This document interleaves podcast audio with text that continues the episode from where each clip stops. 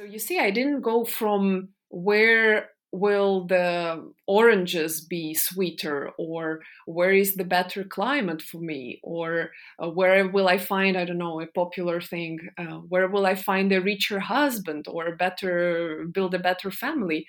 No i was going from my starting point was what i want to do and what i wanted to do since forever i wanted to do something related to the environment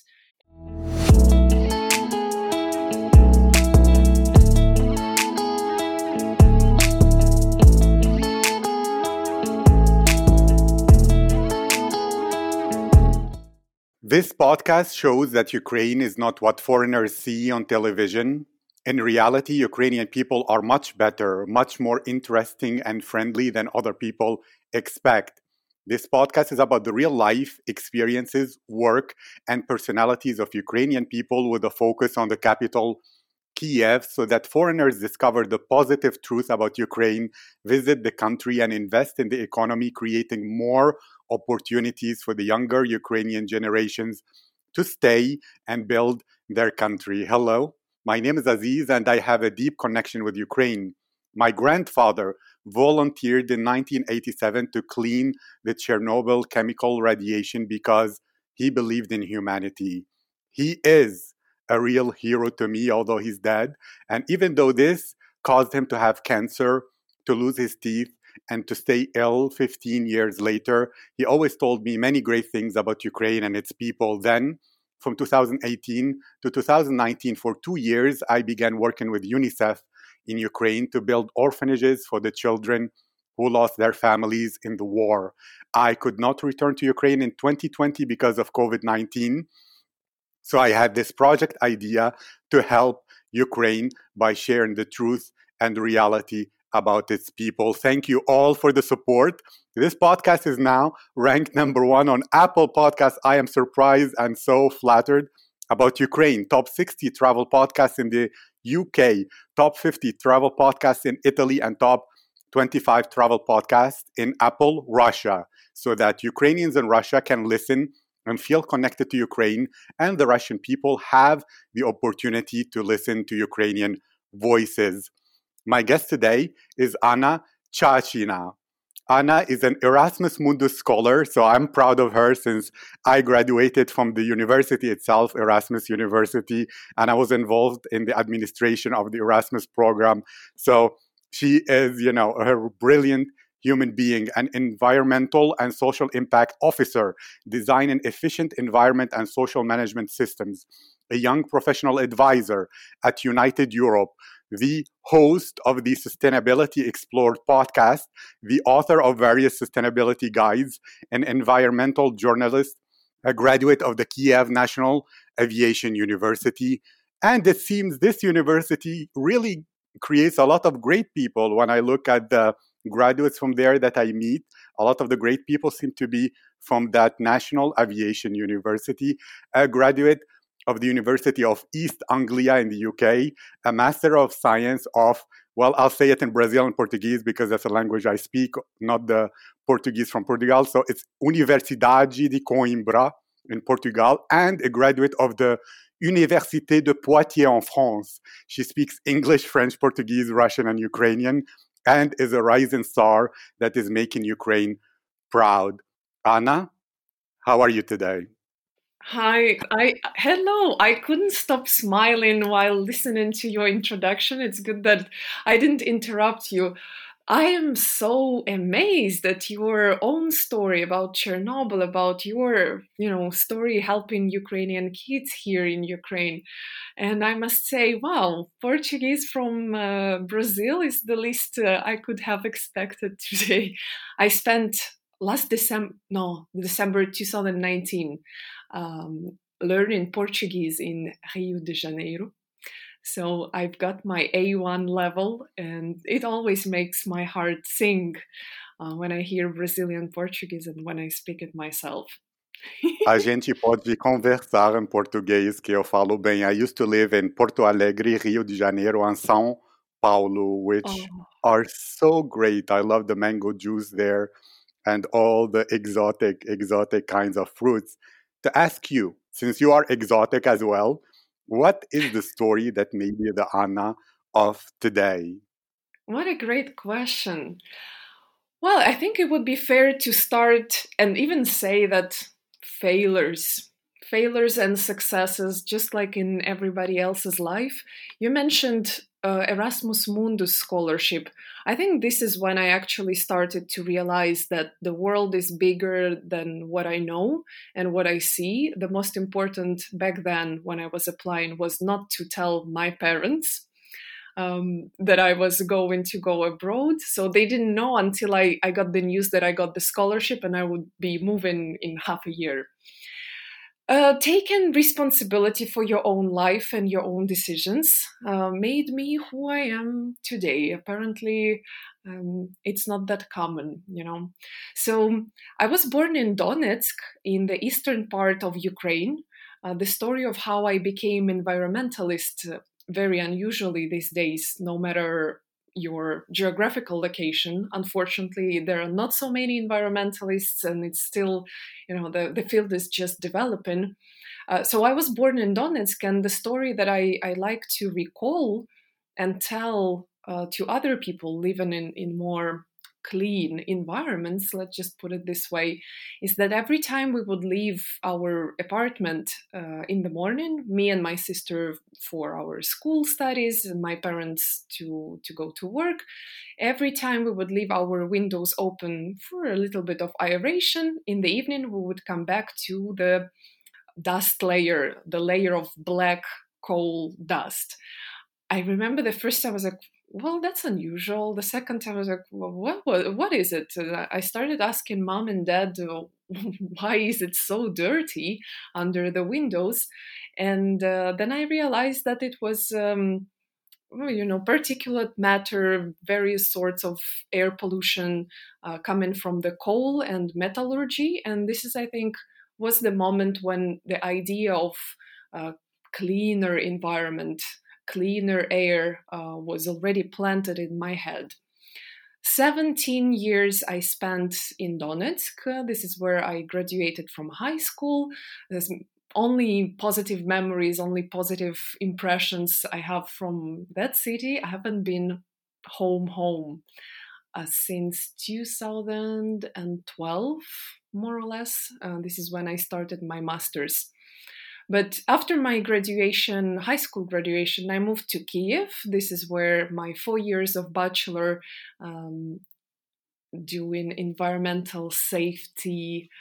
Oh my God, it was so long ago. What was the name of my program? Environmental security or something like that uh, at the Kiev National Aviation University. I know it sounds weird, aviation and uh, industrial ecology and things like that. It, it sounded weird to me as well but um, I was always into this industrial side of environment rather than con- conservational one. And then, uh, fast forward four years, I got uh, accepted to do that master's in applied ecology with four universities in partnership. I started in France, moved to with the group, so it was not um, original. Uh, with the group, I moved to Norwich, in um, to the University of East Anglia in the UK. Uh, then the first year was concluded with Universidade de Coimbra in Portugal, and my second year was divided between again lectures in France and my master thesis in um, my master thesis work in Canada. I chose the issue of e-waste, so electronic waste, everything that we're using um, today in our digital world computers, laptops, phones. And I wanted to know what happens at the end of its life uh, to figure out what's the best way to recycle it. This was so exciting. I uh, was very inspired to bring back my knowledge and my skills and this different i'm sure you will understand it as is as someone who also traveled and worked in different parts of the world this feeling that um, of abundance, the feeling of wow, the world is really diverse, no matter what you look at, religion, colors, uh, you know, biodiversity, professions, walks of life, how people sometimes connect unconnected things and professions and make something brilliant and beautiful out of that.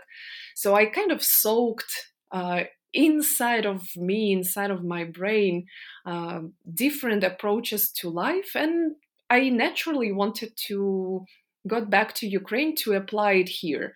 And um, I, I, I returned. You know, people here, they don't they don't appreciate what they have. uh, again, the bureaucracy in France is uh, is something cosmic to me still. It's so much easier in Ukraine. Um, various things in, in the UK, I still don't know why they are the way they are, uh, and so on. So, by living here where we are born, we sometimes don't realize that it might be the best place on earth. We really forgot to count our blessings, as they say you are amazing. I'm just listening as an author for your origin story, insight and incident, the vision and goals, and your.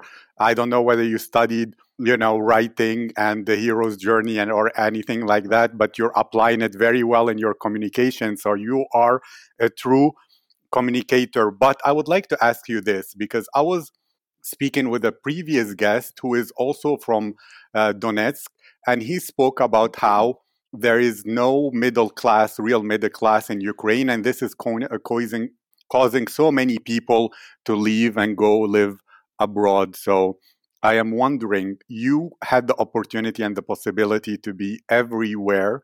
Why did you choose to return home? And what reasons can you share, or what values that might inspire other intelligent and capable Ukrainians to stay and build their country and see the opportunities there rather than go through that brain drain kind of journey? That's a wonderful question. Every time I I was the same. You know, the truth is that I was the same. I could only see myself running from Ukraine as fast as I could. I was unhappy with how things were around me. Uh, the above mentioned bureaucracy it was killing me. I was like, oh my God, I cannot believe I have to prepare all these papers and documents only to enter the university. Why is this not enough? Why is that not enough? So complaining and complaining and complaining a lot because uh, this is what I surrounded myself with. And now every time I hear young students or um, you know mid-career professionals saying oh i cannot handle anymore it's so dark and gray and i don't see perspectives for myself. I don't see how i can build a great life here. I say go ahead. Go leave it to the fullest. Soak it in. And I'm, I'm i'm not being sarcastic. I mean for real you're gonna get some truly extraordinary experience simply putting yourself outside of your comfort zone outside uh, outside of your even you know native language um, try to live under the German, French, or whatever you choose laws, and you will see that you just had it super easy at home. You had it here in Ukraine. You you had an awesome life. The reason why I came back, speaking from from that uh, you know realistic perspective, I remember when I graduated, that was 2015, I stayed for one more year in France. For me, that was Nice, Côte d'Azur. Uh, people always imagine me uh, living a luxurious uh, lifestyle, uh, living by the beach, although part of that is true. And it was awesome, it was always sunny. Only one problem I couldn't find a job in the environmental sector. And no matter what I did, I surely sent over 500 CVs and uh, job applications. I was part of that, how do you call it? Uh, Pôle emploi, where they help you search for for job. They refine your CV with you. You go through a series of workshops. Nothing helped for a year and some. I didn't have a job. I didn't want to settle for just anything, kind of you know you can go to to sell bread or clothes i wanted to exercise what i was studying for what i studied for actually i had already by then a really good working knowledge of french never i never can say advanced or uh, what is it called fluent, fluent. And I'm, I'm trying to keep myself humble. Nothing helped, in fact. And so I remember a moment when I decided to surrender. I said, okay, I'm gonna send now an application to to become a seller at the shop, like consultant to help people buy the clothes. And the response I've got was so marvelous it actually it is exactly that one thing that set me on the right path and this is an answer to your first question what made me who i am today. Is a simple answer uh, madam you're overqualified. Don't eat sort of you know in my terms. Don't eat the bread of those who are less privileged than you and those who didn't have a, an opportunity to study for master's degree. Kind of nicely saying find your tribe find what you got education and qualification for and go with that. And that kind of closed the doors for me. I was like yeah the most important is not where i will exercise it. The, the, the real question is that i want to do this.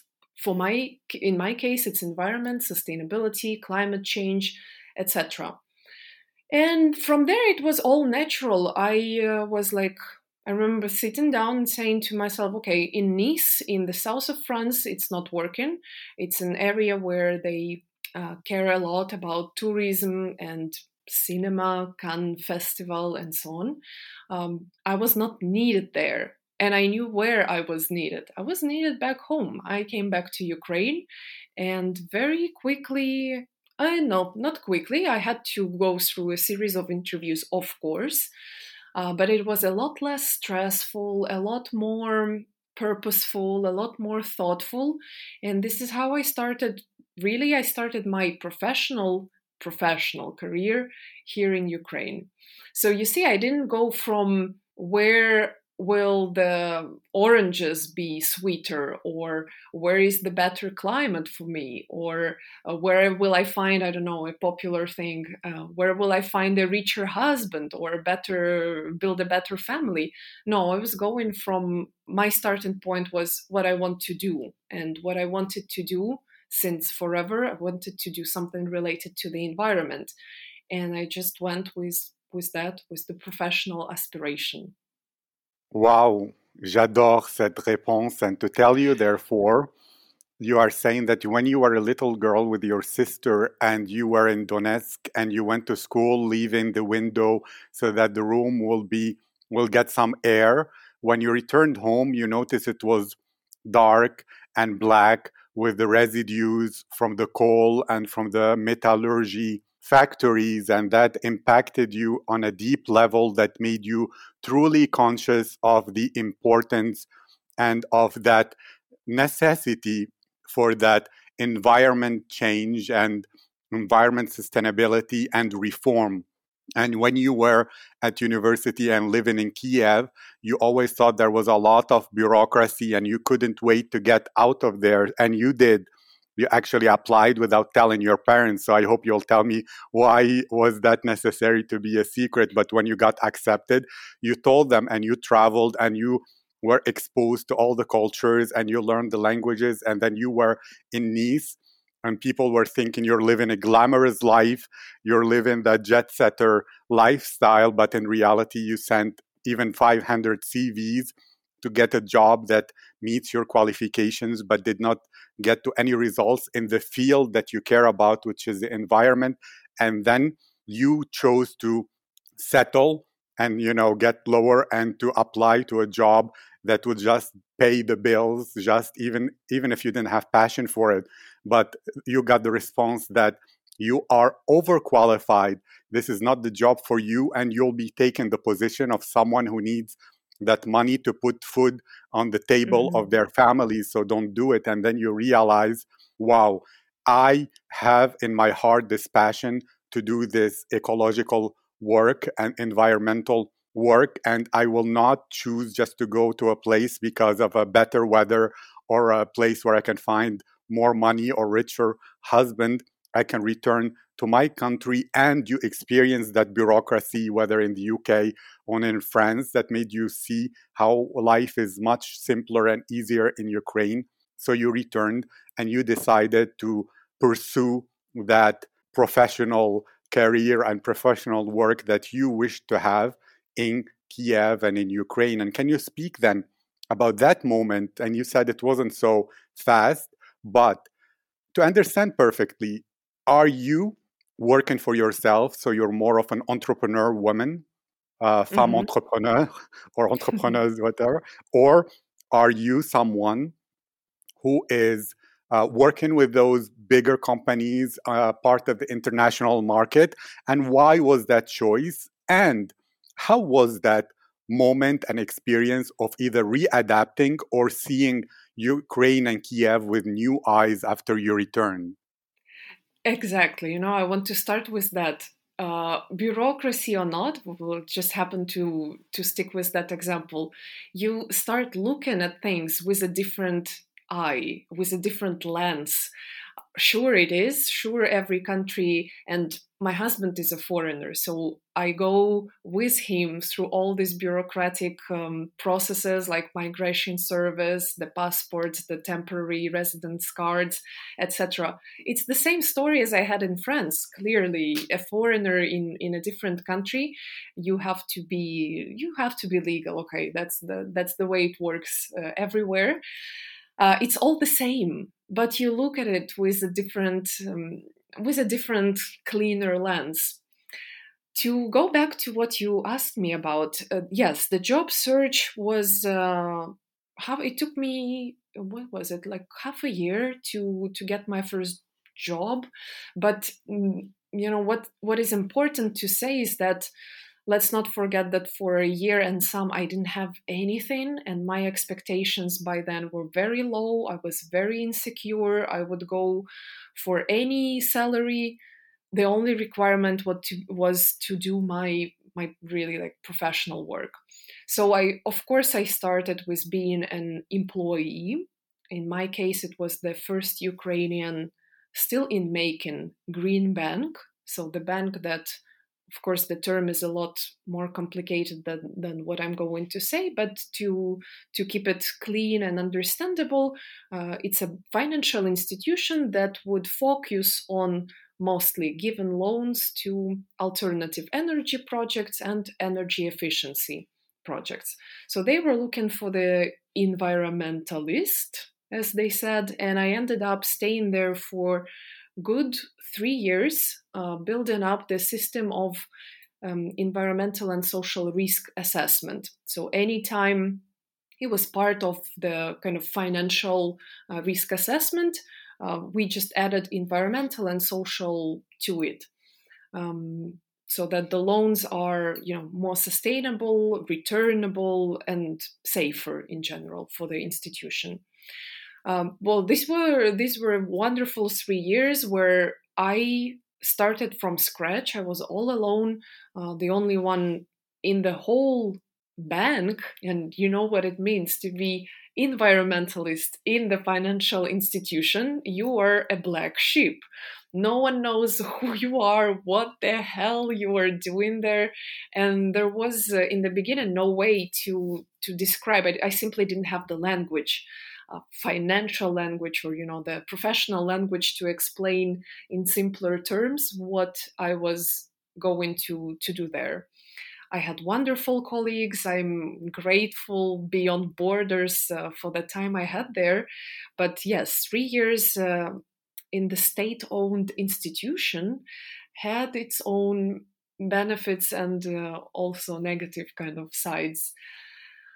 Uh, we are talking about nine to six regular hours, regardless if you have anything actually to do or not. And I am more of a free soul, although I love working a lot. So if now I am, so last year I was a, a consultant, just as a freelancer on my own terms working on my own terms and uh, this year i am set to set up a consultancy i feel like i'm strong enough now to to delegate to expand my operations so what i do right now and in general in my in my work, I am helping the owners of the infrastructure projects to unlock the investment, meet and manage environmental and social uh, requirements of the lenders. Um, and I'm using my own customized frameworks and systems to, to do that. It's a very exciting field. You get to uh, you get to touch different projects, so say wind farms, and then I dive deep into what it means to set up from scratch to build and develop a, develop a wind farm or solar farm.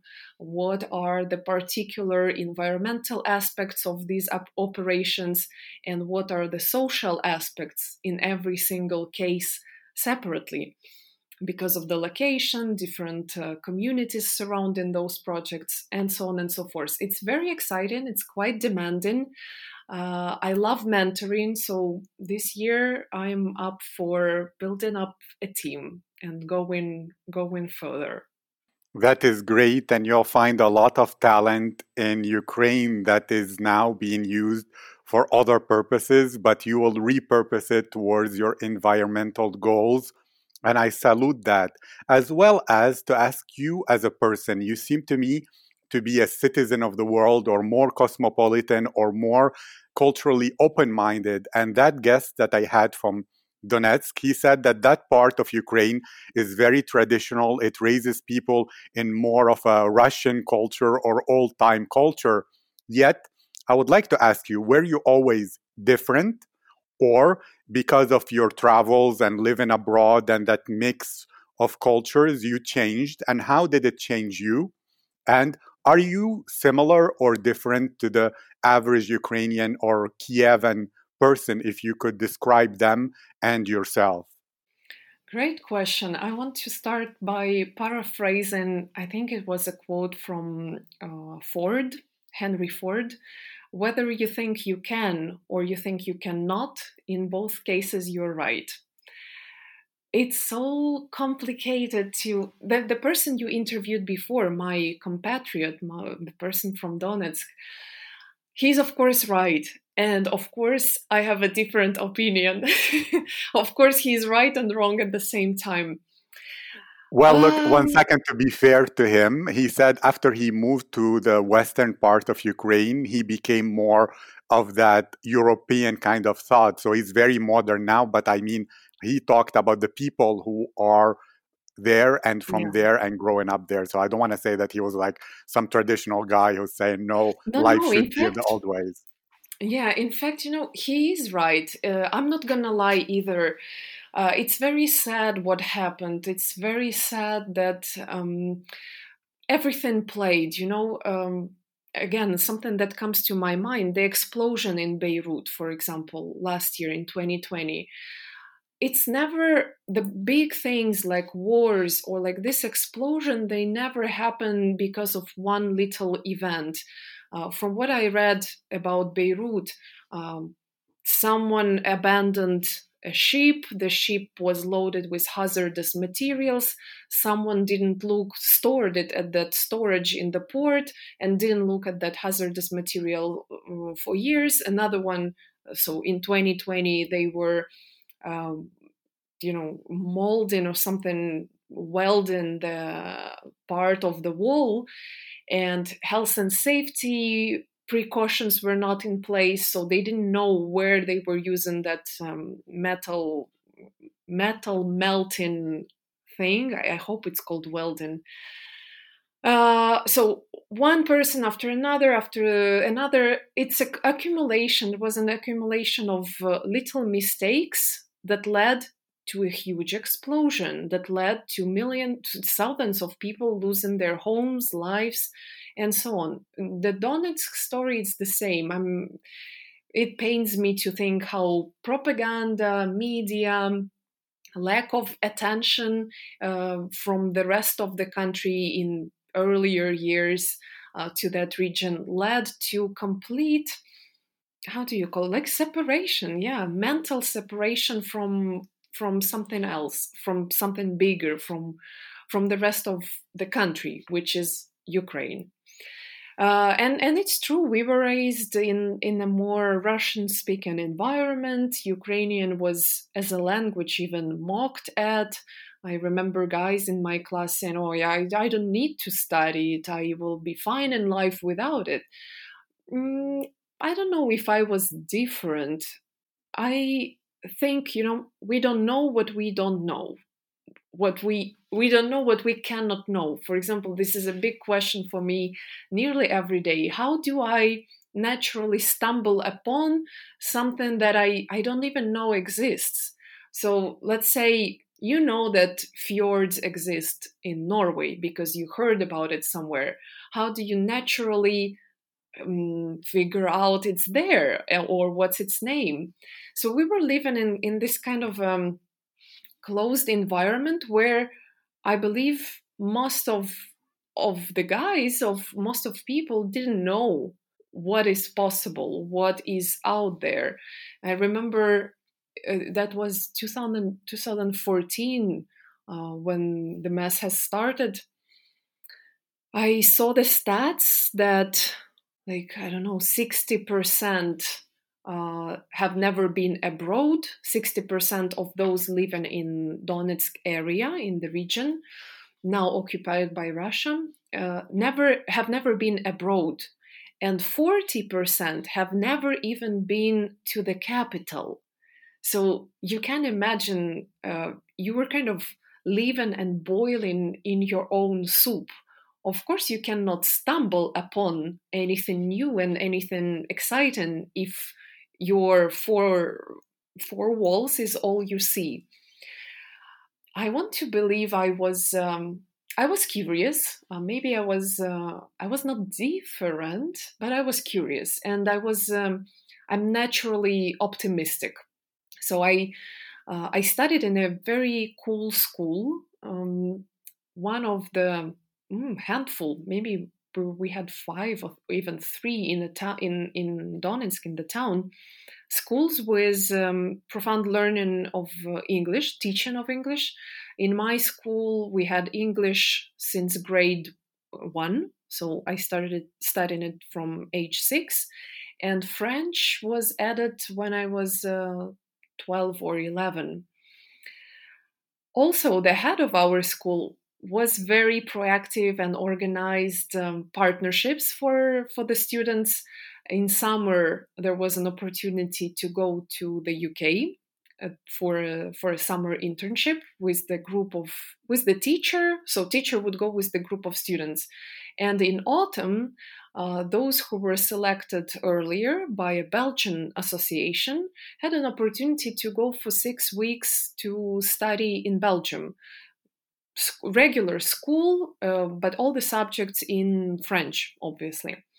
And when I was um, uh, when I was uh, 16, so during my last year of studies in that school in Donetsk, I was lucky enough to be accepted into a host family, Famille d'accueil, in Belgium, where I spent six weeks all it was my first trip alone without my parents my first trip abroad uh, my first you know everything my first responsibility using my passport etc and uh, just like that for six weeks i lived a very regular family life. I went to school every day. I studied all the subjects with uh, with my class made friends um, completed courseworks, uh, participated in the term exams. Everything was in French. So for the first two weeks, it was a complete disaster. Uh, the other two weeks, I spent uh, rushing to, you know, oh my God, Anna, speed up, speed up. Now you have to learn French. And the last two weeks were, you know, past that equator. Oh my God, I cannot believe I'm going to be living in seven, six, five, four, and so on days, uh, that was helpful a lot. And that was the moment that showed me that, aha, this is what is possible. The life like this is possible. Uh, parents of the host family uh, were spending time with each other on every Thursday. I don't know, they were going to salsa. My host family brothers were part of the um, choir and uh, orchestra, like a village orchestra. I was like, ah, look at that. This is possible. That is possible. Um, life is full of opportunities. And I think it gave me even more optimism. It gave me even more desire to go abroad, try to study abroad. Since then, entering the university was my big dream. The university somewhere abroad, continue studying on in a foreign language. So I, I, I I was optimistic, not different, uh, but I definitely did change uh, due to those experiences in living, communicating with other people, studying in a different language, uh, getting to know even different systems of education. So, for example, here we are used to semesters that last four months, I think, four or five months each. Um, and you get a mix of subjects during that semester, and then the next semester things might change. In Portugal, for example, we got one subject that would last three weeks, only one subject, but three weeks of full on work, field work, uh, you know, course works, etc., and then one week of uh, of a holiday vacation. Then again, three weeks, one subject, and so I was able to test different even ways of studying, different ways of um, setting myself to work, different kind of perks um, to try my discipline. And um, yeah, definitely, again, to everyone who is listening to us and who is thinking how bad everything is, go go try yourself somewhere else you will be amazed. And with the new lens with the new optic you will probably want to come back. If not uh, you said i'm a cosmopolitan. I am. I really i am a true believer in in the fact that geography doesn't matter especially after 2020 uh, after this big boost of remote work.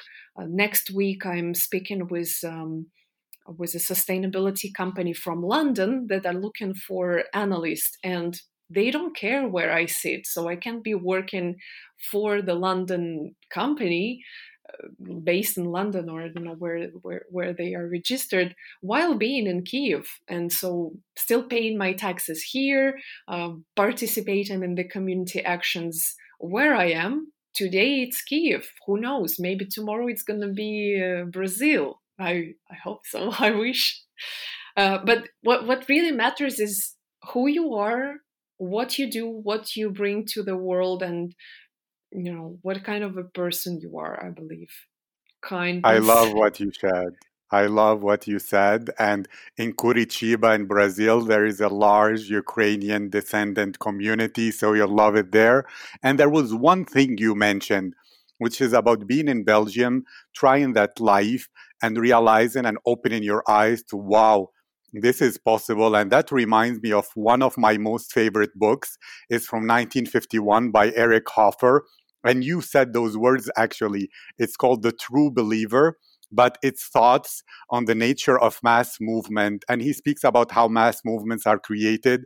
And in the chapter about revolutions he says revolutions don't happen to people who have nothing because they don't expect to have anything. It happens to either people who taste, get a taste of heaven and lose it, or people who see it as possible because of other people's experiences. And that is more motivating than being destitute or having nothing. It's knowing that it's possible to have something, and that puts fire in the belly of everyone. And that's what I imagine happened to you, as well as right now, you are choosing to live in Kiev. So to make this more of a lifestyle, and I loved everything that you said, to someone who is a foreigner and wishing to settle in Kiev, how would you describe the life in Kiev? What is the culture, the city, the things that you do when you're not being a workaholic to mm-hmm. rest mm-hmm. and uh, get recharged and renewed and some R and R?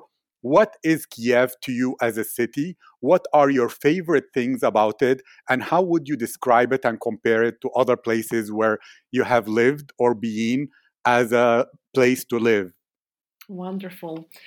Um, I'd say, you know, uh, slightly going back to, to your previous question, surround yourself with people that you admire and that you like. Everywhere you can stick to you know middle class or lower class or upper class and so on but it's your responsibility in a way to find that circle that will inspire you that will feed you you know nourish you with that um, positive emotion for me that community became toastmasters uh, the public speaking club it was born uh, kind of born in the US in the beginning of previous century. Uh, and mostly it was for salespeople. Now it's open for everyone who just wants to practice public speaking. It's extremely scary for those who are not natural speakers or stage lovers. But what is interesting that I noticed, I, I started attending two years ago. Um, it attracts people from completely different walks of life um, entrepreneurs linguists uh, environmentalists digital marketers uh, travelers you know you name it and this person is probably there um, we in kiev we have a couple of clubs that exercise public speaking in english one club exercising it in German, uh, one club in Russian, one in Ukrainian, and there were some attempts to open a French speaking club. So whoever you are, from wherever you are, if you're in Kiev, simply stop by. Uh, all the all the links and everything, it's all available on on Facebook, uh, on Google as well. Toastmasters Ukraine, and you see the list of those clubs. This is how well, so when I came back here, that was 2016, uh, September 2016. All of my friends were elsewhere, old friends from the university, someone from school who moved to Kiev. So I, I happened to be, again, kind of naked without my regular social circle, without my friends, and I had to build a new one. I started going to that Toastmasters. Uh, not only I got friends, plenty of friends from again and this is the way to stumble upon things you don't know because when you're speaking with someone from okay you name it from the banking sector and you have no idea how banks function this person will share with you a little bit and then you will get inspired. Or someone someone traveled to fiji. Oh fiji where is this island? And so on and so forth. And on top of it it's so amazing how people to see people growing to see people overcoming these fears and naturally becoming seriously better and better in public speaking which in return helps with everything job interviews confidence levels at work at home productivity optimism and so on. So not only i got uh, my new friend circle there i also met my husband there. So that ended up being uh, very very productive for me. So this is you know uh, where you you as a traveler as someone coming to kiev you can um, you can find new good people and make good friends what i like about kiev i like its diversity i definitely like its messy architecture i remember i took my mom to berlin a couple of years ago for a long weekend, and she always dreamt about visiting Berlin. Four days into Berlin exploration, I was like, oh my God, I want to go home. I miss Kiev. And I just caught that thought in my head. I was like, I cannot believe I'm thinking this. I can be in Kiev anytime, and yet now I'm out for four days and I'm already missing it. Uh, the mix of architecture, modern uh, parts of um, late Soviet architecture, um, and things like that. Uh, the balconies is a whole separate topic. Uh, this is what you will wherever you are from, you will notice that balconies is a whole different um, art uh, in a way.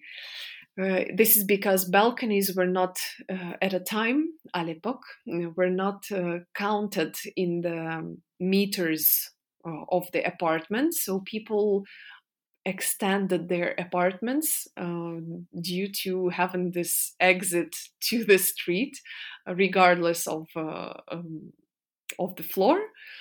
So right now you can see attached whole rooms to the buildings, and it's very funny. Uh, as long as the creativity goes, uh, it, it's really really funny. About the weather, uh, this is probably something I should have started with. well honestly, it's been a long white night um, for me. white night, for those who are not familiar, you can observe them in places like St. Petersburg. It's when you wake up and go to bed, and the weather is all always the same. It's lightish, it's foggy. It's never it, it never gets uh, fully light, uh, fully bright, or fully dark. And uh, yeah, if you're here in winter times, don't forget your vitamin D. People are nice. Yes. People are. You you agree, right? you know what I'm saying. Yeah, but I had an Ukrainian who is from Canada as a guest, and she said Canad- Canadian winter is much much much worse and more crazy than Kiev because it varies so much while in Kiev it's consistent. And to ask yeah. you another thing, because this is exciting. So to confirm, there are Toastmasters in English in Kiev, and I have right. ha- I have asked this question, which is: Are there like theater classes and yes. or painting classes in English? I'm I just I'm gonna yes, be specific um, to this. Like, can you share exactly. like how can foreigners find English kind of clubs and ways of having those hobbies in Kiev? A great question. I don't know about painting. No one, uh, well, my mom paints, but she doesn't speak English, so she doesn't attend anything. But my husband, who is Moroccan, he attended uh, an improv class, improv class, theater class uh, last year, no, before COVID. So let's be fair, 2019 uh, in English. I, I'm to leave you links to that. But again it's it's those kind of activities where you to be there you have to overcome your own fears of stage of public speaking and so on. Improv me personally oh la la, i couldn't do that. I'm not made for it well, you're doing it right now, so I don't know what you're speaking ah, about. It's not the same when you're when lots of people are staring at you and you you have to react fast and it's situation dependent.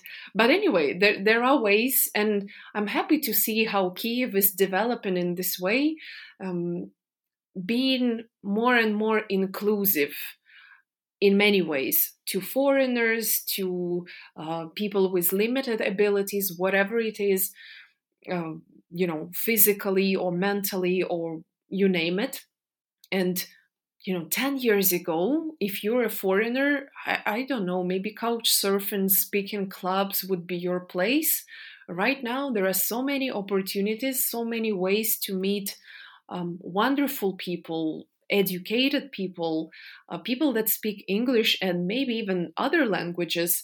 And it just became so easy. Also, I believe that that generation that studied English from age zero grew up and there is more opportunities now to to meet with them and have no problems communicating yes i had a guest she's a girl from projector the design school mm-hmm. or a college or whatever in Kiev, and she speaks uh, so well, although she's originally from Dnipro not from some international school. She speaks like some American person or girl, and she said, "Well, the music helps a lot, and the modern generation is very English savvy." Another thing, which is very exciting. Well, you're planning to move to Brazil. I don't know how much you've lived there. If it's Rio, it's wonderful. If not, then I found that Ukrainian people are actually warmer than uh, the Paulistanos or you know or from the south of Brazil, the Gaúchos. And yeah. to ask you about another thing. So, your plan now is to start your consulting firm, and you have a foreigner husband who is registered, you know, and he has maybe his own business there. To a foreigner who is planning to do business or start a company and has that on their mind in Kiev specifically, do you find that it's easier and encouraged or that the red tape is still there? And how is that economic and business environment in Kiev? Will they find it to be similar to Europe with people who are professionally doing modern things or they have that be worrying about things not being so straight and all that. Since you are part of both worlds you're like east meet west meets the world uh, north africa at the same time. So yes. can you comment on this? Business wise uh, for me as someone with you know already local documents it's extremely easy. The more we are digitalizing the easier it becomes. I am a registered entrepreneur so it only took me a day to register my company and then everything was uh, register it online and maybe even co- come to to that uh, registration office once uh, so that was two years ago. Now, maybe even that step is not a requirement anymore. Uh, taxes are paid online, all the declarations are filled up online. Yeah, I basically had zero problems so far. For the foreigner, I don't know. My husband, he partners with, um, he has a French business partner, and the company is registered in France.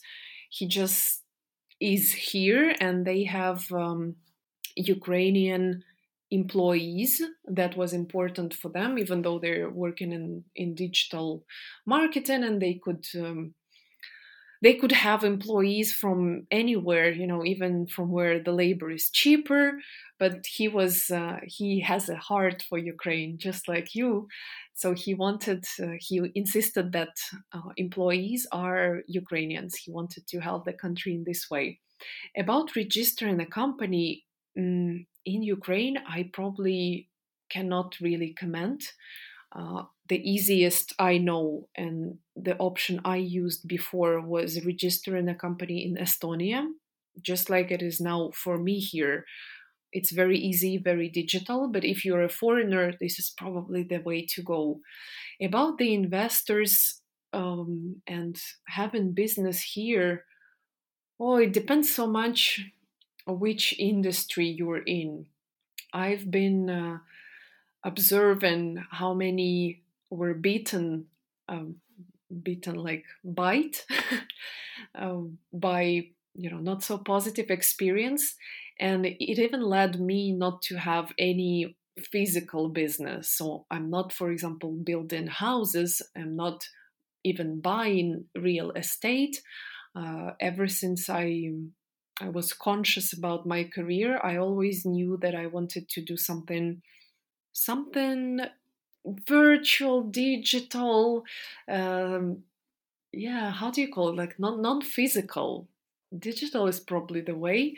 So online business, yeah, my business is online already, so I can design documentation. I can uh, design the projects, their environmental and uh, social aspects from anywhere I am. And this was the goal since the beginning. So I can be sitting somewhere in Madagascar and working on a project in Pakistan. How awesome is that? And now that internet is everywhere, it's uh, it, it's becoming a, a reality. It is a reality already. So I don't know if it's a good, if it's the best idea someone can have to be in Ukraine for business, like for, for really sitting in the office. See what I mean? Yes. So to you, you view Ukraine as a great place to live. But for people who are doing online business, it will be a much better choice and a wiser decision. And then to ask you, do you like, because you spoke about moving to Brazil, do you plan to God. do that for? Yes. it's, it's so obvious. Yes. It is true. So, in fact, I'm not even noticing, but I'm saying it a lot.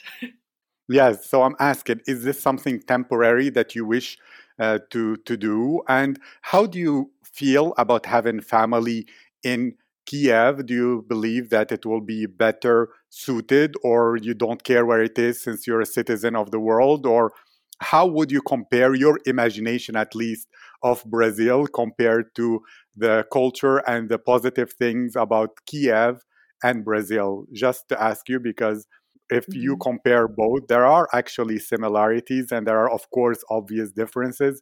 So, in your mind, you returned from Nice to Kiev. So, I cannot say that it's just the weather that is the biggest factor. And now you're dreaming about South America and uh, um, O Povo Brasileiro and, and all that. So, what is this decision? Where did it come from? What is the thought process behind it? It came from um, living in Brazil for one month uh, in December 2019. Being exposed to the regular life, you know, my friends who hear about that Brazilian idea of, of ours, mine and my husband's, they they gave me an anecdote that um, one person visited hell once and attended a rock concert and he liked it so much he asked to to go there from heaven again. He got this ticket the doors opened and he he he, he you know gets exposed to these terrible pictures of uh, fires of people burning and melting in those pots and he's like wait a second i loved it so much last time. There was a rock concert it was so cool i had so much fun.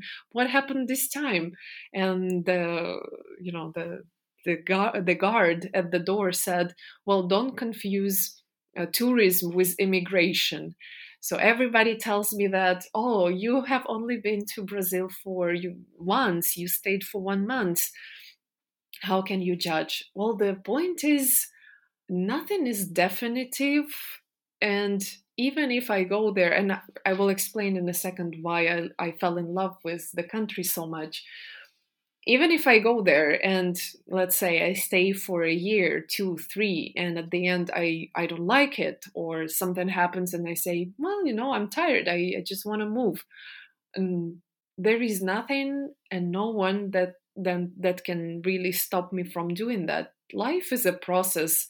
Um, it's it's changing so fast. It's not at all the same life as my parents or grandparents used to live you know one job place uh, office hours or factories or coal mines where you really have to be physically. Otherwise no job is done. Now we have computers. We have uh, we we have so many things that allow us to live the life of our dreams then it would be almost a crime not to try.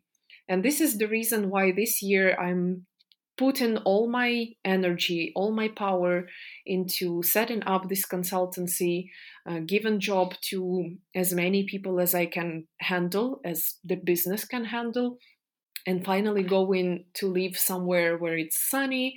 I love the people. I fell in love with the people. I fell in love with the language. I love how they move, how they dance, how they speak, even the tonalities. And you, by the way, you I think you have a natural ear for languages. You pronounced my last name without a single mistake. You speak Portuguese, and it feels like you are, you know, you're Brazilian. I fell in love Obrigado. with the sun you see? Sim, uh, isso. They say the nada and they also say. Uh, Imagina isso, sim. Yes. A gente um, tem yeah. que imaginar. Mm-hmm. So uh, it's sunny all the time. There is uh, what I like particularly about Rio is that it's a it's a former capital. It's a big, really big city, just like Kiev. Uh, you have the subway, you get anywhere you want to get uh, on foot or using public transport. I don't own a car and I don't have my driving license yet, so this is important for me. And this is a city, a big cosmopolitan city that faces the ocean. I mean, no brainer. What is there else to add? so, you know, spending your uh, work week uh, anywhere you you wish at home or in the office speaking that beautiful language and then spending your weekends on the beach of Ipanema. Uh, of course, of course, this is something out of. Con certeza.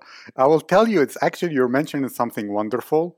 Look, in life, we are never sure what will happen. So, might as well do the strategy that I love and I decided and to follow, which is to minimize regrets, to take those chances, even if they are very small, that could get exactly what we want in life rather than going for the high priority ch- uh, chances that are settling down. And I remember one time I was speaking to a fighter pilot from the US, and he said they teach them this make decisions one after the other. Many of them will be wrong, but well, you can make another decision right after that will correct it. It's not a big Absolutely. deal. And those are fighter bi- pilots in stressful situations, or there is a Navy SEAL thing, which is uh, 90, 70, 50. They tell them, look, 90% of the time, you will only have 70% of the information you need, and you'll be 50% of the time wrong, but you can make the decision again. So that's the best that they can hope for is to Brilliant. have 70% of the information and understand okay half of the time i'll be wrong but if i'm right 51% of the time i will be much better than that person hesitating waiting and not taking those decisions. This is so enjoyable. I'm just passing the hour with you. Okay i would like you to speak about one thing as final remarks anything on your mind anything that is meaningful to you share it and then share also where can people find you your links and all that stuff if they wish to communicate with you mm. uh, I have my own podcast, and this closing remark is called uh, One Piece of Advice for the Listeners. So I will take it uh, as this. If I were to give one piece of advice or any kind of closing remark, let it be this uh, start where you are and start with what you have.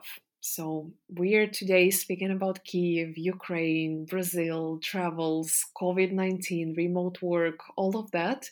If there is something on your mind, if you're listening to us today, and there is something on your mind that you always wanted to try, you always wanted to try to leave country X, you know, you, you know better than me, get there get there for two weeks, rent an apartment, speak to locals, eat the local food.